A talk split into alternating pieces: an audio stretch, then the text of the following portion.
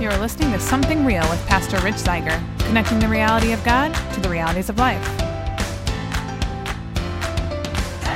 On today's episode, we are in Luke chapter 8, and it's kind of a continuation of last week's parable on the good soil.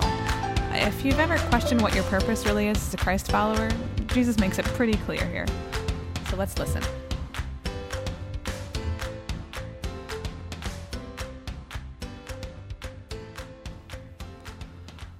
A fruit tree has one real purpose. A lamp has one real purpose. In Luke chapter 8, Jesus makes it clear that a Christian also has one real purpose. Immediately following the parable of the soils, in which Jesus describes four states of humanity in responding to God's word, the Lord shifts his metaphor to continue his point.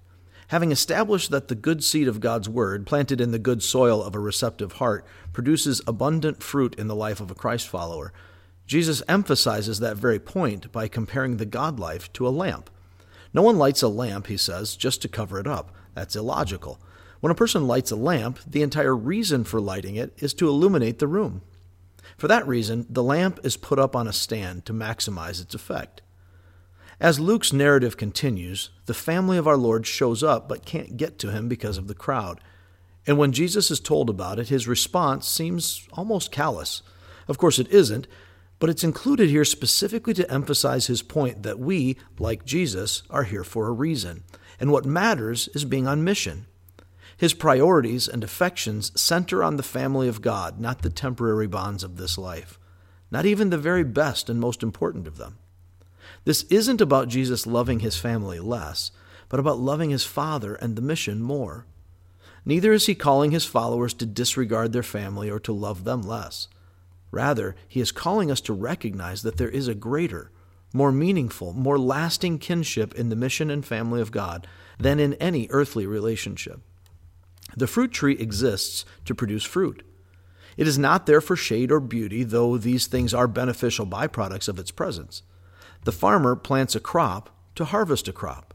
This is the express purpose of his planting. The lamp exists to illuminate. It may look lovely and serve any number of ancillary purposes, but the point of its existence is to bring light into a room. Each of us was created for the purpose of an intimate, fruitful relationship with God. This was our purpose long before we ever knew of Christ.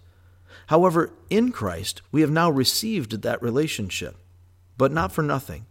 We must not, to revisit the parable of our last episode, allow ourselves to have only a surface relationship to the gospel, in which we enjoy the feeling and the trappings, but have no depth or root.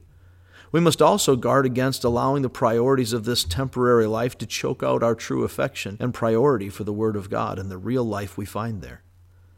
The Lord lit our lamp for a reason.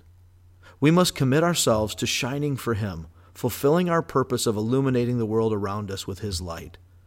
Only when our hearts are set fully and completely on Him will we see the rest of life rightly and be able to bear the fruit He has made us to bear.